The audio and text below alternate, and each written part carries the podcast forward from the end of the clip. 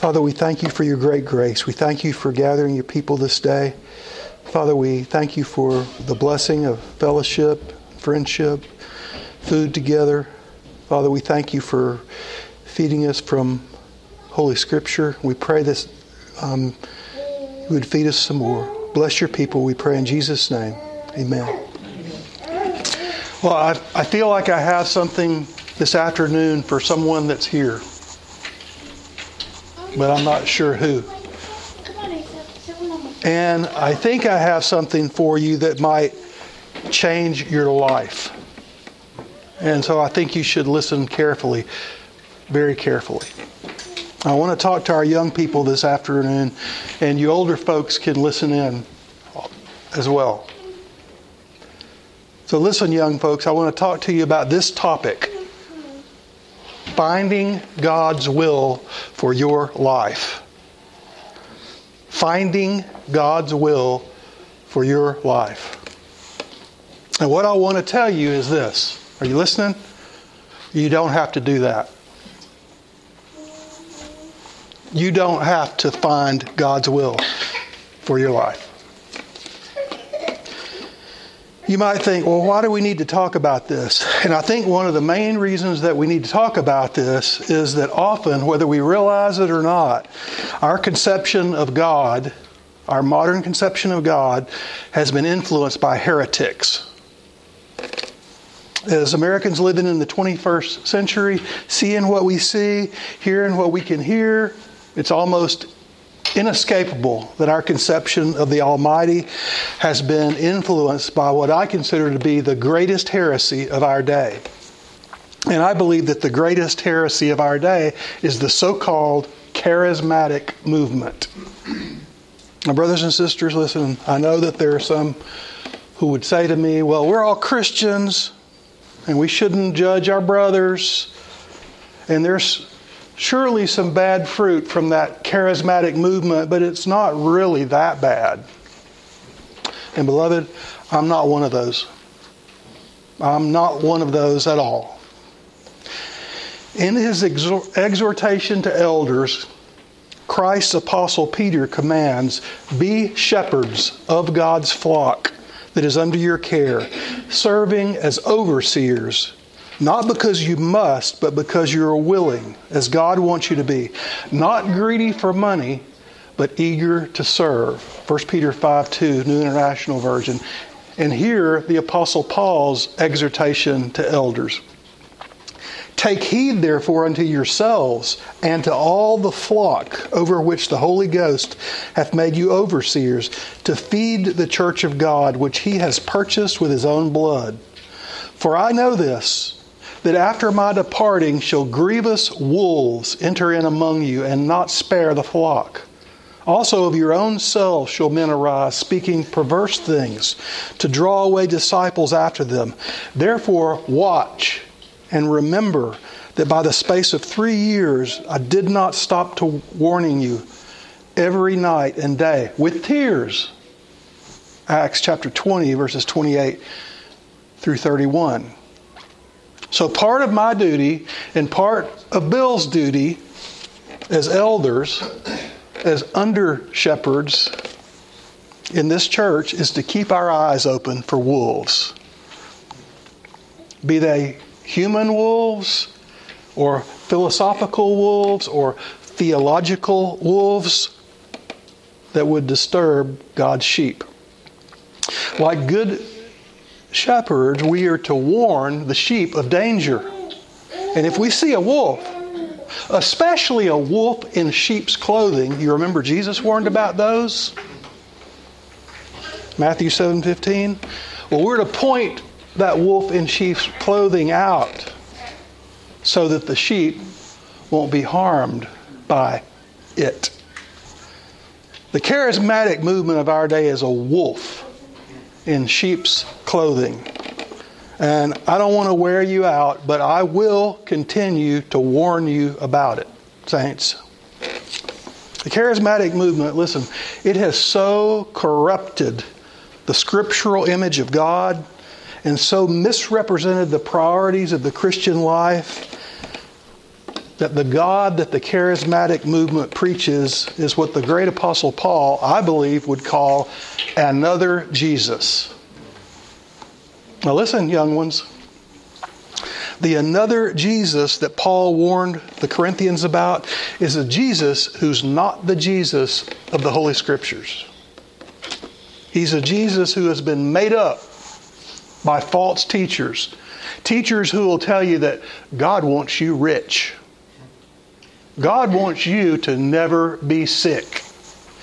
God wants you to be in a state of ecstatic joy all the time.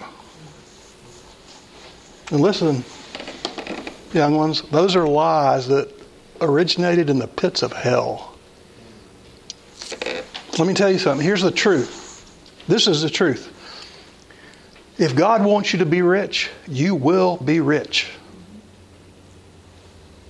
If God doesn't want you to be sick, then you will never get sick. And if God wants you in a state of ecstatic joy, you will be in a state of ecstatic joy. I, I believe that the charismatic movement is the greatest and most dangerous heresy of our day, of my lifetime. And I believe that it is corrupt and false and a purveyor of another Jesus.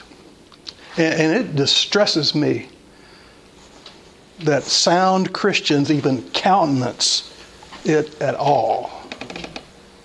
It distresses me when fine Christian people who know the truth about God don't forcefully condemn this charismatic foolishness. Rather recently, I read from a Christian philosopher that I've read and respected a lot. And he said, quote, "I believe that the Pentecostal and charismatic movements of the twentieth century are key renewal movements for the expansion of the kingdom of God." That blew me away because of other stuff that this guy said. It blew me away when I read it. It distressed me because this guy's brilliant. And much of what I've read from him has blessed me greatly. It bothers me when great preachers of the gospel of grace say that they are cautious but open towards charismatic foolishness. I'm, I'm glad that men like Martin Luther and John Calvin weren't cautious but open to the Roman Catholic Church's heretical sale of indulgences. I'm glad they weren't cautious but open to that. I'm glad. Uh, I don't agree with everything that they say, but I rejoice that men like John MacArthur and Hank Hanegraaff have called the charismatic movement what it is: chaos and foolishness. And brothers and sisters, I don't think you should be cautious and open to it. I believe you should be like a wall against it. It is the heresy of our generation. But listen, beloved, the influence of this movement, this charismatic movement, is pervasive.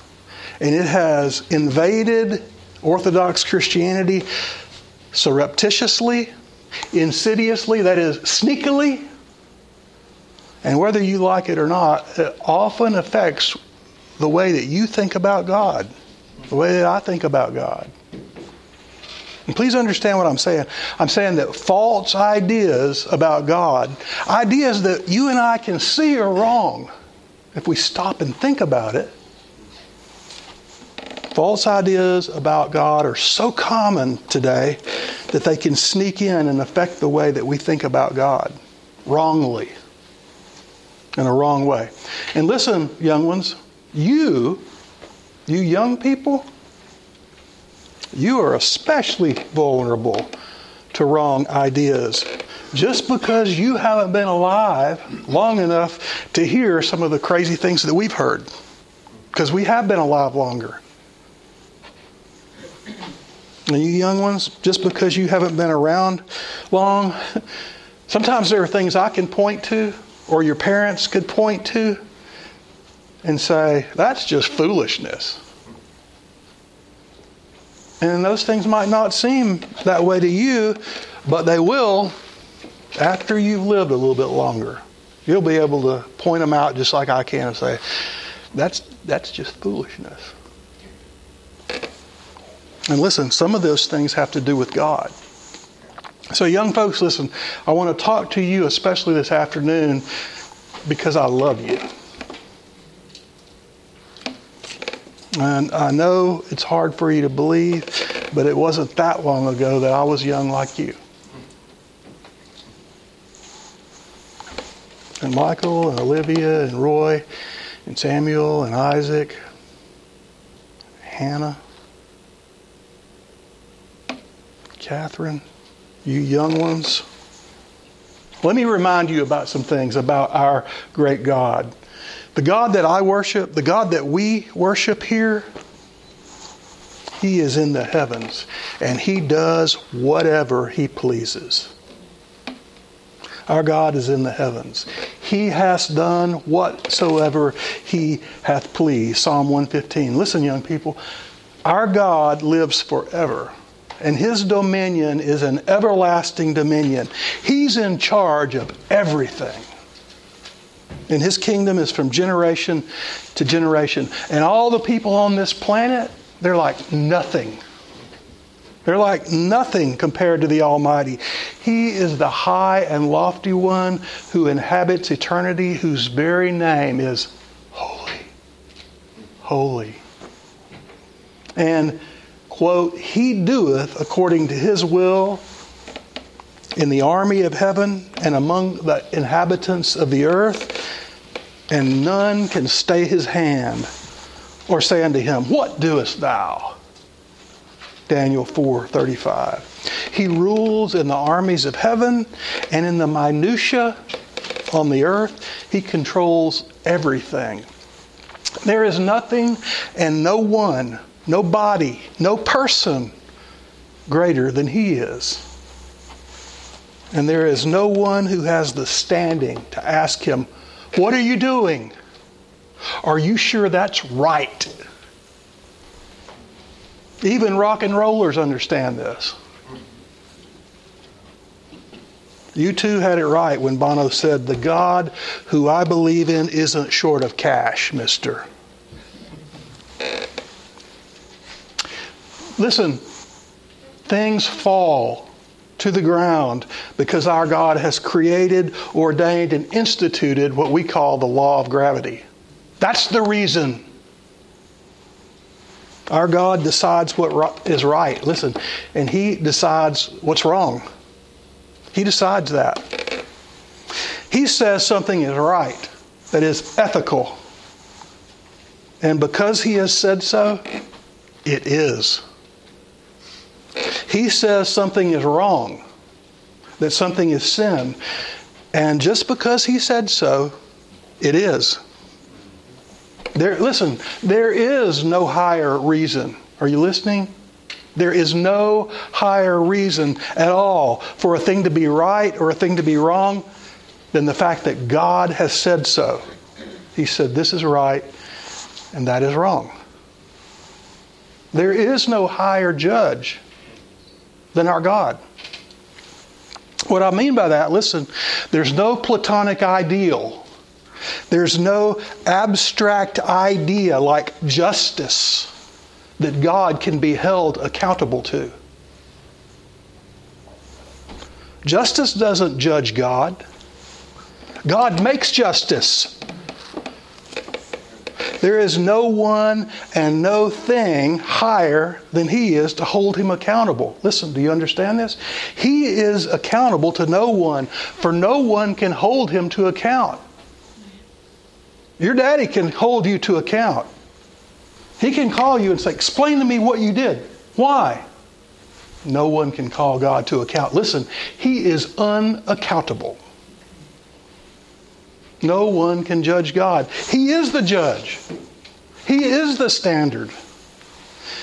God's the one who makes justice, and things are right or things are wrong just because God said so. He's God. The Bible teaches that our God can speak things into existence.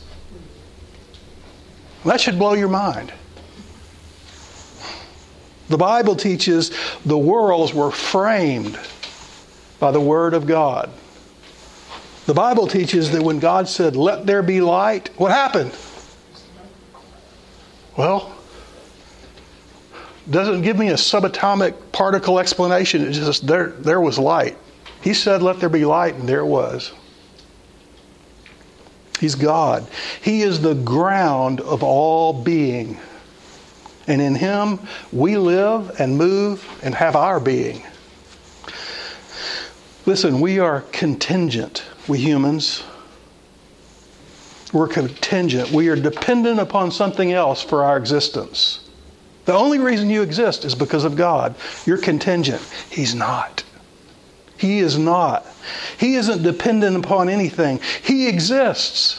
He just is. I mean, even His name is I Am. Young people, listen. We believe these things. We believe these things. We believe in a God that is really worthy to be called God. Several years ago, I studied philosophy of religion for quite a while, actually. I read a lot. And in this book, I remember in this book, there's a whole section that I read, a whole bunch of collected essays. In a section under the title, "What Would Anything Have to Be Like in Order to Be God?" What would anything have to be like in order to be God? And I can't remember all the details now, but I came away convinced that the God that we worship here is really worthy of the title God. But what a lot of people worship is not, not worthy to be called God. Personally, I'm convinced that the Arminian God is a little g God. Right, see, in my book, uh, God, little g God, that wishes he could save people. Oh, I wish I could save them. I, I just can't get it done. That being, whatever he or she or it is, it's not God with a capital G, and I won't worship such a being, and you shouldn't either. Our, she, our Savior said, "All that the Father hath given me shall come to me." Our Savior said, "No man can pluck them out of my hand." Now listen, people, our God is great. Awesome.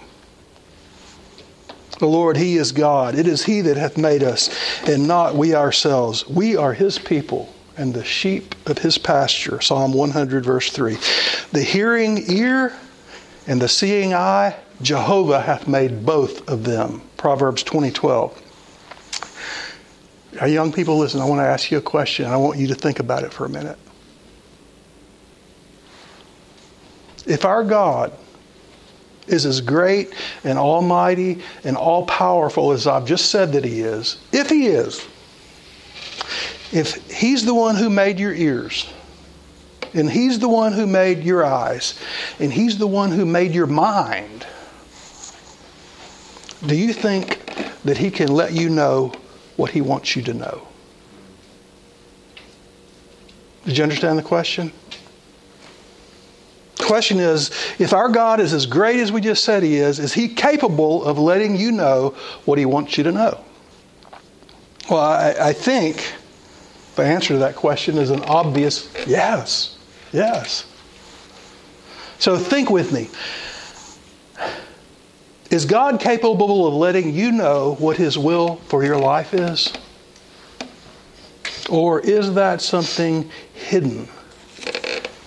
Something that you'll have to search for if you want to find it. You see, we're, when we talk about finding something, we talk about finding something that's either lost or something that's hidden, right?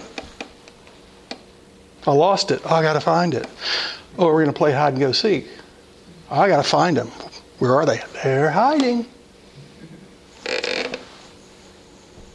And I want to assert to you, young people, this afternoon that God's will for your life is not lost and it is not hidden. As a matter of fact, listen, if God ever hides something from you, you will never find it because He's God.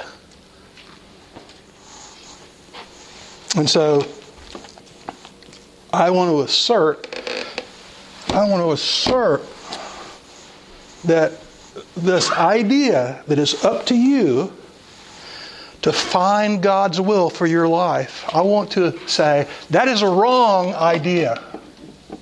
It is a wrong, wrong, wrong idea.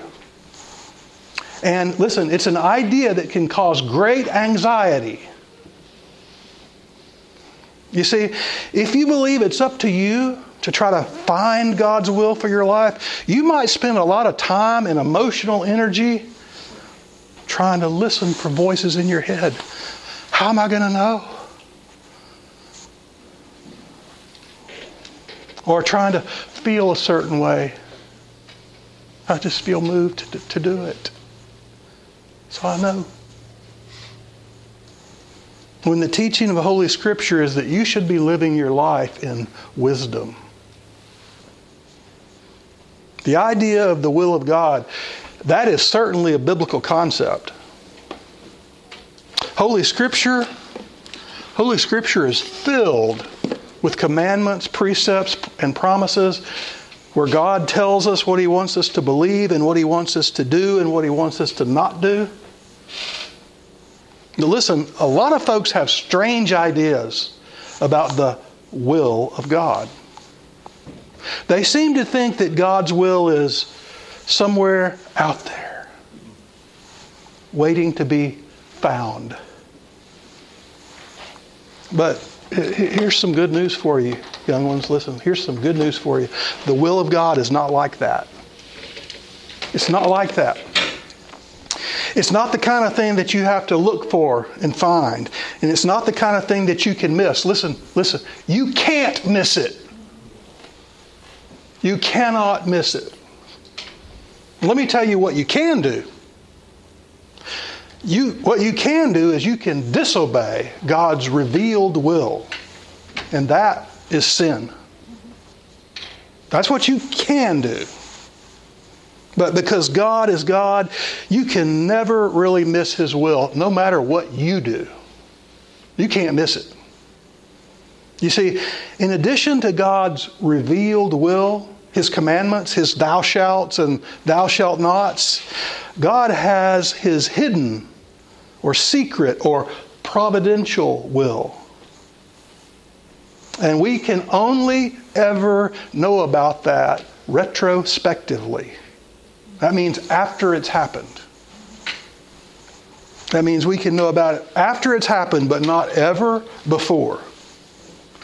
The Bible says, the secret things belong unto the Lord our God. But those things that, which are revealed belong to us and to our children. Deuteronomy twenty-nine twenty-nine. So listen, when somebody says to me that they're seeking God's will, I wonder what it is that they're really looking for. What do you mean? What, what are you talking about? What do you mean? I know that they're not looking for His revealed will because you don't have to look for it. It's not lost. It's not hidden. You can read about it all right here in the Bible. And most of the time when someone's talking like that, they have a Bible. So what are you talking about? The, the providential will of God? Well, you're not going to find that. You might as well stop looking. You're not going to find that. It's hidden from men. When a person says that they are trying to find the will of God, it seems that they're looking for some sort of extra kind of will. Some kind of will of God that's not in the Bible. And you see, brothers and sisters, I think, I think that a lot of this kind of thinking crept its way into Orthodox Christianity. and into Orthodox Christian people's minds because of wrong ideas about God that have come from charismania and charismatic heresy. Young people, listen to me. Let me tell you something. The gospel is good news. It's good news. And believing the gospel sets people free. It makes them free to do right. It means that they are no longer slaves to sin. They're no longer in bondage to their fallen natures. They've been freed from slavery to sin, and they've become servants, love slaves, if you will, to God. And the Bible is filled with instructions about the things that God wants His people to do. There, there's this beautiful passage from the sixth chapter of Micah, and the prophet asks, "Wherewith shall I come before the Lord and bow myself before the high God? Shall I come before Him with burnt offerings, with calves of a year old? Will the Lord be pleased with thousands of rams, or with tens of thousands of rivers of oil? Shall I give my firstborn for my transgression? Shall I give the fruit of my body for the sin of my soul?" That's verses six and seven. But then in verse eight, the old prophet gives the answer. And he says, "He hath showed thee, O man, what is good, and what doth the Lord require of thee, but to do justly, and to love mercy, and to walk humbly with thy God." Now listen, listen. The will of God for your life and the will of God for my life is justice, mercy, kindness, and a humble walk with God. This is the will of the Lord for us. Listen, and it's not hidden. It's not lost. It's explicitly revealed to us in Holy Scripture. The Apostle Paul, echoing the teaching of the Savior, told the Galatians, all the law is fulfilled in one word. Just this: thou shalt love thy neighbor as thyself. Galatians five fourteen. So, you young ones, listen. I have some really, really good counsel for you. Are you listening? I'm telling you this is good. I'm telling you it can change your life. Don't make things more complicated than they need to be. When somebody tries to make something really complicated, ninety-nine percent of the time he's got something to sell. You're going to sell you. I know it's complicated, but if you buy this from me, it's going to be easy then. That's the counsel. Don't make things more complicated than they need to be. Listen, God wants you to love. That is His will for you. He wants you to love Him, and He wants you to love your neighbor. And if you need to know who your neighbor is, well, there's a Bible story about that. And you can read that story we usually call the story of the Good Samaritan. The young ones, listen, if you love mercy, if you love justice, if you walk humbly with your God, if you love God and love your neighbor, you're doing what God wants you to do. And listen to me. If someone is teaching you that you need to do more in order to be, quote, in the will of God, unquote, then he's teaching you something false. He's teaching you something that doesn't line up with the teaching of Holy Scripture. And, and I would say to him, don't make things more complicated than they need to be. Do you remember? It was the scribes and the Pharisees of whom Jesus said, they bind heavy burdens and grievous to be borne, and then they lay them on men's shoulders. That was a criticism Jesus made of them, Matthew twenty-three four. But our Lord Jesus, our precious Savior, He's the one who said, "Come unto me, all ye that labor and are heavy laden, and I will give you rest." rest. Take my yoke upon you. Learn of me. I'm meek and lowly in heart, and find rest unto your souls. My yoke, it's easy. My burden, light. Matthew eleven, twenty-eight through thirty. So listen, listen, young friends. Stay with me, please. Christian life is not about playing hide and seek with God. It's not. If God wants to play hide and seek with you, you'll never find Him. He's God. God hasn't hidden His will from you, except His providential will, and you don't need to know that. Listen, you can't know that. So let me put this in a nutshell for you. Obedience to God's commands is enough. Obedience to God's command is enough. If He expected more from you, He would have said so. And I urge you, young people, listen, do not let yourself be enslaved by men who would burden you down with heavy things when Jesus' burden is light. Praise God, the scribes and Pharisees are not our lords. King Jesus is our Lord, and His law is love, and His gospel is peace. And listen, I know that obeying God's commandments doesn't tell us what to do in every situation. And that's how this idea of, quote, finding God's will, that's how that, that's how that idea gets traction in people's minds. Well, but because we all have decisions to make, right? Especially young folks. Should I go to college? Should I get married? Should I marry him? Should I marry her? Should I take this job? Should I quit that job? And I want to tell you something this afternoon that should be very freeing to you. If you're looking for a formula or a recipe, you're looking for the wrong thing. Please, please hear me. I love you. I want your burden to be light. And there are people in this world who will try to make it heavy. If you're looking for a formula or a recipe, you're looking for the wrong thing. Our Lord Jesus said, seek ye first the kingdom of God and His righteousness, and all these things will be added to you. Matthew six thirty-three. And what were the things there? Well, they were the things that concerned His disciples. You know, things like food and clothes, a job, who to marry.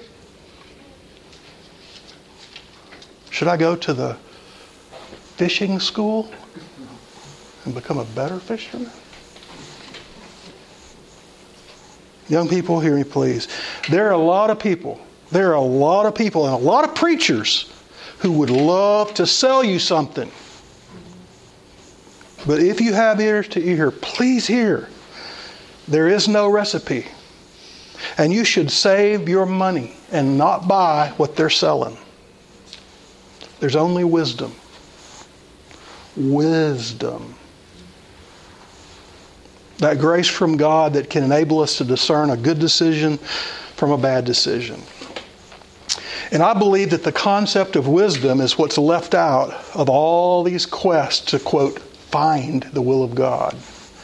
Because you see, listen, when someone is attempting to, quote, find the will of God, what they're looking for is a guarantee that they won't make a mistake. And there are no guarantees. There are no guarantees. Listen, listen, young ones. Here's what you have. Here's what you have. What you have is the life that God has given you to live. That's what you've got. And He's made you a steward. And you have to live your life with the talents He's given you. And contrary, contrary to some of the charismatic foolishness that's about, He's not going to tell you every little thing to do.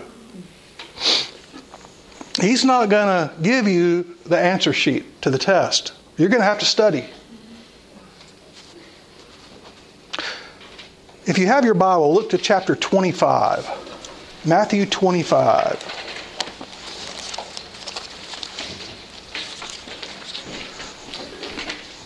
And look down to verse fourteen and hear a parable of our Lord. He said, "The kingdom of heaven is like a man traveling into a far country who called his own servants and delivered to them his goods. Unto one he gave five talents, to another two, and to another one, to every man according to his ability. And straightway he took his journey. Then he that had received the five talents went and traded with the same and made other five talents. And likewise he that had received two and gained other two. But he that had received one went and digged in the earth and hid his Lord's money. And after a long time the Lord of those servants came and reckoned with them. So he that had received five talents came and brought other five talents, saying, Lord, thou deliverest me five talents. Behold, I have gained beside them five talents more. His Lord said to him, Well done, good and faithful servant. Thou hast been faithful over a few things. I will make thee ruler over many things. Enter thou into the joy of thy Lord. He also that had received two talents came and said, Lord, thou deliveredst unto me two talents. Behold, I have gained two other talents beside them. His Lord said to him, Well done, good and faithful servant, thou hast been faithful over a few things. I will make thee ruler over many things. Enter thou into the joy of thy Lord. Then he which had received the one talent came and said, Lord, I knew thee, that thou art a hard man, reaping where thou hast not sown, and gathering where thou hast not strawed.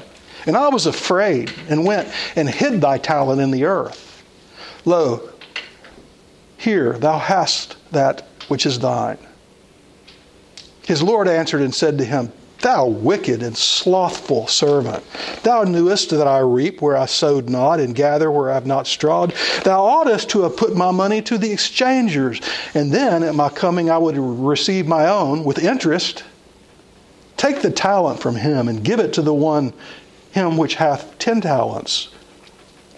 For unto every one that hath shall be given, and he shall have abundance. But from him that hath not shall be taken away even that which he hath. And cast the unprofitable servant into outer darkness. There shall be weeping and gnashing of teeth." Now listen, there are many lessons in Jesus' parable, but the point that I want to focus on this afternoon is this one. Listen, the master didn't tell any of them exactly what to do. Did you notice that? He didn't say, invest in these three stocks, right? He didn't say, go flip this apartment building. He didn't say, go start a small business. He didn't, he didn't tell them any of that stuff. But his expectation was that they would get after it. Do something, right? And that last guy, the one who got punished, he didn't get punished for making a bad investment. Did you see that? He did not get punished for making a bad investment. He got punished for not doing anything. He got punished for not getting after it. Now listen, if the master, and, and don't you know that the master in the parable is God? If the master had wanted to, he could have left them detailed instructions about exactly what they were to do every single day. Couldn't he? But he didn't. He didn't. He called them to be good stewards of what he had given them. So young people, listen. Listen, you don't have to find out what God's will for your life is. You don't have to find that. What he wants you to know, he's told you. What he wants you to know, he's told you. And what he wants you to do in the day-to-day decisions that you have to make, even the big ones, like, should I marry her? Even in the big ones, is to be a good steward, to be a wise steward. That's what he wants you to do. And there's not a formula. There's not a spell. There is not a recipe. And anybody who tries to tell you there is, is full of it. And listen, listen, listen, young people. You might burn a cake sometime. And that's not the end of the world. You understand what I'm saying? If you get to cooking, you're going to burn something. But you're cooking. And you know what? If you never burn anything, you know what that means? You're not even cooking. You're not even trying. What you need, listen, what you need is not to find God's will for your life as if that's some sort of hidden thing. What you need to do, listen, what you need to do is to obey God's revealed will and quest, quest after wisdom. We're almost done. Please look in your Bible over to the first book of the Kings. First Kings chapter three.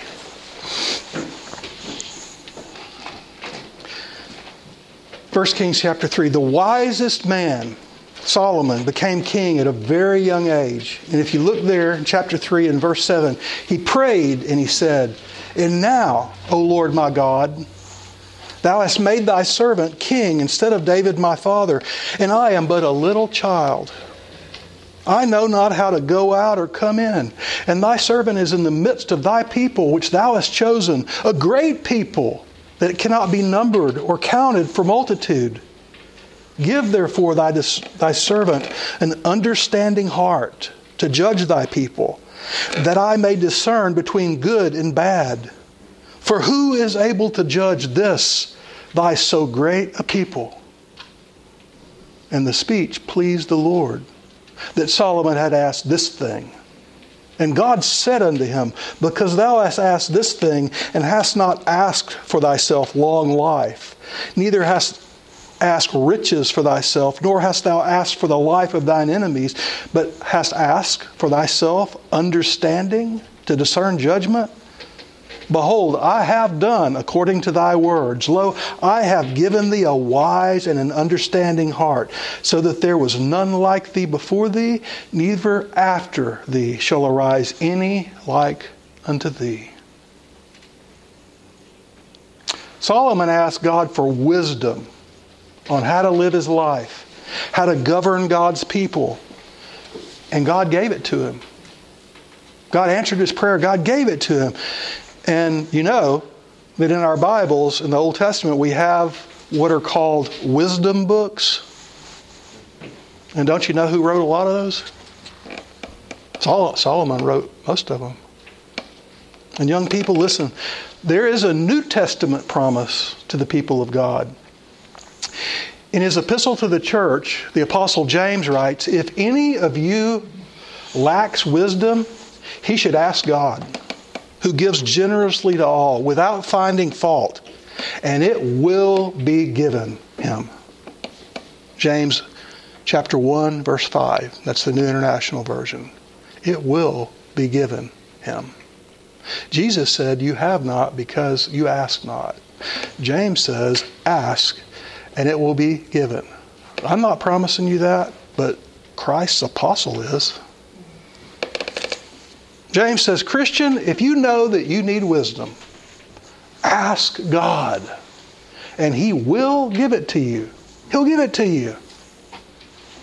And listen, we all need wisdom. We all do. So young people, two things. I love you. I want you to flourish. I want you to blossom and bloom and bear fruit. And I urge you this afternoon not to buy into the false idea that you should be seeking some secret that God has hidden from you. If God has hidden something from you, you're not going to find it. You don't need to find His will. He's told you what He wants you to know. He's told you. And if you're a child of God, listen, He has great plans for you. Great plans for you. And He wants you to love Him. and to love His people and to live your life according to wisdom. And He's given you wisdom in the Holy Scriptures, in the presence of His Holy Spirit that He's given to you, and in what Solomon called the instruction of thy father and the law of thy mother. Samuel, does your mother have any laws?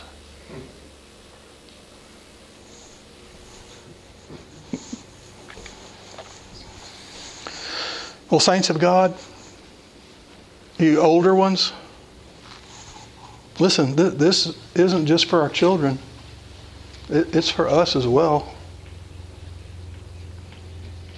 And let's not buy into false conceptions of what I, what God offers. Ideas rooted in charismatic foolishness. Let's seek God's wisdom and get on. Let's get on with it. Get on with living our lives, doing justice, loving mercy, showing kindness, and walking humbly with our God. And let's not make things complex, which are really pretty simple. And let us never market or merchandise the gospel when we've been freely, it's been freely given to us. I'm not selling any books. Are there things you'd like to add or discuss?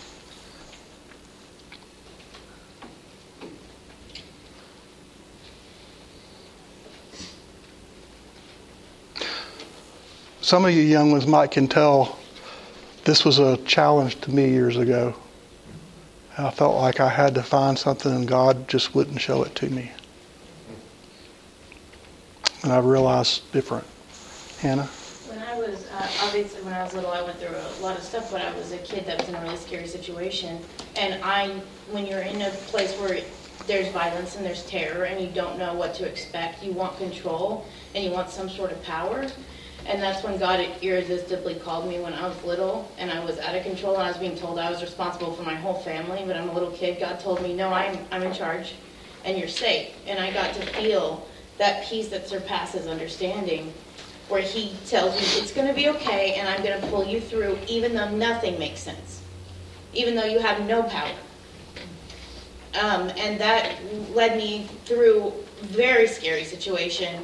And then when I was a little bit older and my dad was in prison and things were kind of really hard and I was going through puberty, that's when one of those churches that comes to you like, you know, like the snake in the garden goes, hey, um, we have this we, we have this thing where you do this and this and this and this, and we'll all work together with God, and, you know, we can we can go ahead and, and um, have this assurance and this assurance and this assurance through these works. If we do these steps and we follow these rules, we can have these assurances. And even though I knew better, it's it's tempting when you feel powerless mm-hmm. to buy into these lies that you can know for sure what's going to happen in your life, right. And you can have some agency over it. So you buy that lie that, and you become, your pride gets tested. Because it, it is pride in a sense, because you have that power. You feel like you're taking power over your situation in the, in this place. And you become your own little G God. And you don't realize it when you're in the midst of that if you're not deeply in your Bible. And if you are deeply in your Bible, you don't feel right in those churches and those walking if you're praying for discernment. And what I did was I prayed for discernment because it didn't feel right. And everyone in that church was depressed and miserable and in cycles. And I and I could see that. They were suffering. The pastor was suffering.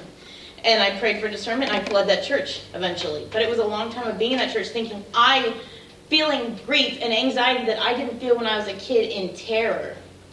I was feeling in this church. Mm-hmm. And I shouldn't have been, because Christ said He's got this. So when I'm out of that, I'm no longer in this place where I feel like I'm going to die and I'm miserable and I don't want to feel anything anymore. I'm, not, I'm terrified. I have fled it and I'm back in peace. I'm back in the Word. I'm back in, in His truth that I'm safe and that He's going to meet my need if I follow Him in faith. Because especially when you're younger, you're right. Like I'm in, I'm at, in college, all my professors are saying, you can't have a baby, it'll ruin your life. I'm like, if God's giving me a blessing me with a, a marriage that's fruitful and I have a child, that's a blessing. He's going to mm-hmm. meet the need. And He did. And He's continued to meet my needs as I've had children. Even when I have other things that come in at me and I have people telling me this is not wise and this is stupid and you need to change your mind. and I could easily say, oh, I can follow your path and I'll get exactly what I need at this at these milestones, you know, because they have it all printed out and it looks so beautiful. Mm-hmm. And they're like, oh, you should be making all this money and you should do all these things, and if you followed my plan, you do it. Well, I've only ever had peace in God's. Right. I've only ever had peace when I've obeyed Him and let go of that pride that I will know. And as much as my flesh wants to know and have that power and that assurance in, in something I can physically do, I've only ever had peace when I let it go, when I'm not in charge. And I've also been blessed by the unfortunate um, viewing of my father seeking Christian perfection and other other doctrine that has destroyed him over and over again. I've seen cycles and cycles and cycles, and it's been, even though it's horrifying to watch, it's been a blessing to me because then I don't have to live that way.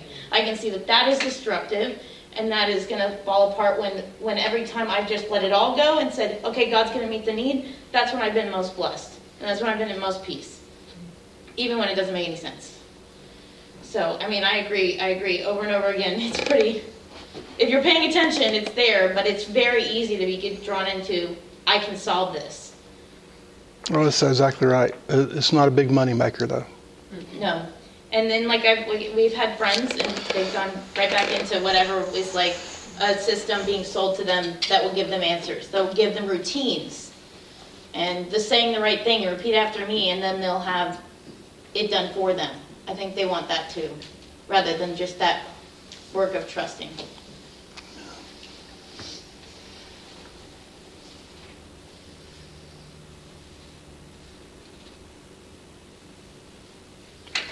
Well, young ones, I had a mentor who used to tell me, keep your hand on the wall, on your wallet. And he used to tell me, the best place for your money is in your left hip pocket. Then you need to realize everybody's after it. They're after your money. They're after your life. Your life represents your money, or your money represents your life. Don't spend it foolishly. Spend your life and spend your money wisely. Brother Tim Weber, would you dismiss us, please?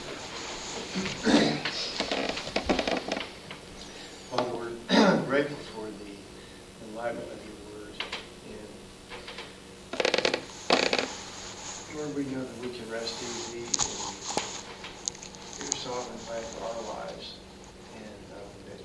For us is always right and good, and even things that we don't quite comprehend or quite understand, uh, we know that our feelings may lead us in one direction, but we know, Lord, that, that your will is there to guide us back to center. And we know that in all things, whatever your will, whatever part of our lives, Father, that we're going through right now, we know that you have gone before us. You have prepared the path of righteousness for us to take. And your rod and your staff, they guide us and they comfort us. And we can rest in your will, thank God, and not our emotions and not our will. Um, for it is you who works in us both to will and to do your good pleasure. And we ask that you will help us to constantly remember that, and the world tempts us to want to follow our own heart, our own minds. Well, we know that those are pathways of ruin and destruction and misery. Lord, help our minds to be set on things above and not things of this world. And as we live in this world, Father, help our lives to be a living testament and testimony to obedience to your will. Thank you, Father, for your word that enlightens our hearts and minds. And may not only do that, but may it also guide our feet and our hands as we go from day to day. And we ask all this in His name. Amen.